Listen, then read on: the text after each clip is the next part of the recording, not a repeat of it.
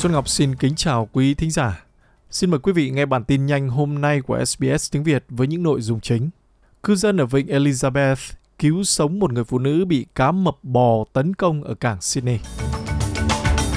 Cơ quan giám sát người tiêu thụ Úc ACCC kêu gọi chính phủ can thiệp vào lĩnh vực chăm sóc trẻ em. Và Việt Nam sẽ tổ chức triển lãm quốc phòng vào cuối năm nay.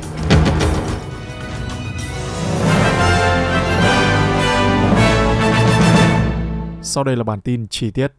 Những người chứng kiến đã giúp cứu sống một người phụ nữ bị cá mập tấn công ở vịnh Elizabeth tại cảng Sydney. Các nhân viên y tế đã được gọi đến vùng nội thành Sydney vào khoảng 7 giờ 45 phút tối ngày 29 tháng 1 sau khi người phụ nữ ở độ tuổi 20 được cho là bị một con cá mập bò cắn vào chân phải. Tới với lĩnh vực chăm sóc trẻ em,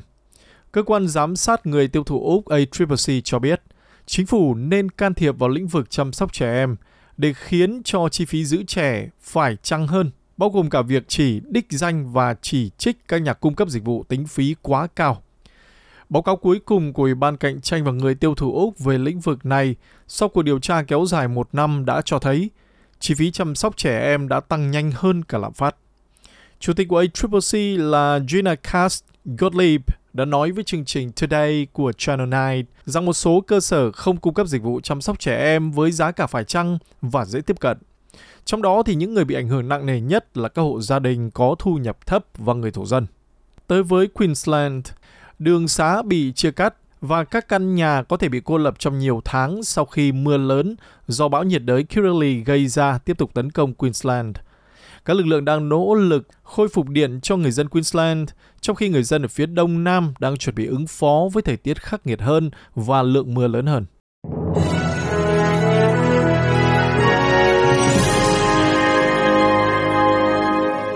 Quý thính giả đang nghe bản tin nhanh của SBS tiếng Việt với Xuân Ngọc, chuyên có tin quốc tế. Chính phủ Pháp cho biết họ đang lắng nghe những lo ngại của nông dân trong bối cảnh các cuộc biểu tình trên toàn quốc chặn các đường cao tốc lớn bằng máy kéo và dơm dạ. Những người nông dân tức giận đang kêu gọi chính phủ hỗ trợ cho họ nhiều hơn để giúp chống lại tình trạng bất ổn tài chính và nhập khẩu giá rẻ. Phát ngôn nhân của chính phủ là Priska Thevenot cho biết Tổng thống Emmanuel Macron sẽ giải quyết những lo ngại của họ tại cuộc họp của Hội đồng châu Âu vào cuối tuần này, sau khi các thành viên nội các của ông gặp gỡ các đại diện trong lĩnh vực nông nghiệp. Chuyển qua lĩnh vực hàng không, một lực lượng đặc nhiệm liên bang đã tiết lộ ngay cả mối đe dọa đơn thuần của sự cạnh tranh trong ngành hàng không cũng có thể giúp đẩy giá vé xuống thấp hơn cho khách hàng.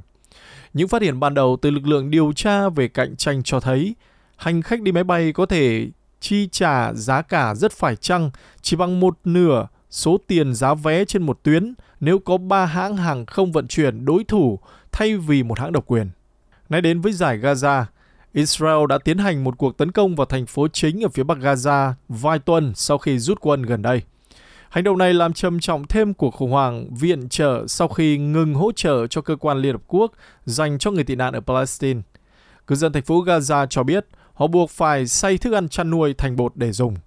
Điều này xảy ra khi nguồn viện trợ thiết yếu đang bị đe dọa sau khi một số quốc gia tạm dừng tài trợ cho tổ chức UNRWA do Israel cáo buộc 12 nhân viên của tổ chức này có liên quan đến các cuộc tấn công vào ngày 7 tháng 10 của Hamas.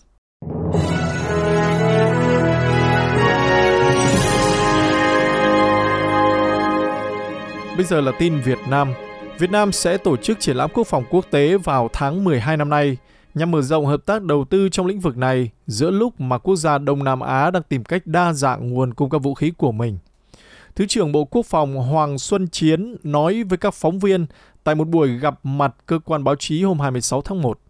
rằng sự kiện sẽ được tổ chức tại căn cứ không quân Gia Lâm ở Hà Nội từ ngày 19 đến ngày 22 tháng 12 theo Cổng Thông tin Bộ Quốc phòng. Trong khi đó, Thiếu tướng Lê Quang Tuyến, Phó chủ nhiệm Tổng cục Công nghiệp Quốc phòng Việt Nam, được Cổng Thông tin Chính phủ trích lời nói rằng triển lãm sẽ là hình thức thúc đẩy hợp tác quốc phòng, chia sẻ, tiếp nhận và chuyển giao công nghệ – cũng như mở rộng hợp tác đầu tư trong lĩnh vực công nghiệp quốc phòng với các nước và các đối tác quốc tế. Việt Nam là một trong 20 nước mua vũ khí lớn nhất trên thế giới trong bối cảnh căng thẳng thường xuyên với Trung Quốc và đang tìm cách giảm sự phụ thuộc vào vũ khí của Nga, vốn là nhà cung cấp thiết bị quốc phòng chính của Việt Nam. Việt Nam cũng đang đẩy mạnh xuất khẩu vũ khí sản xuất trong nước với các đối tác nước ngoài.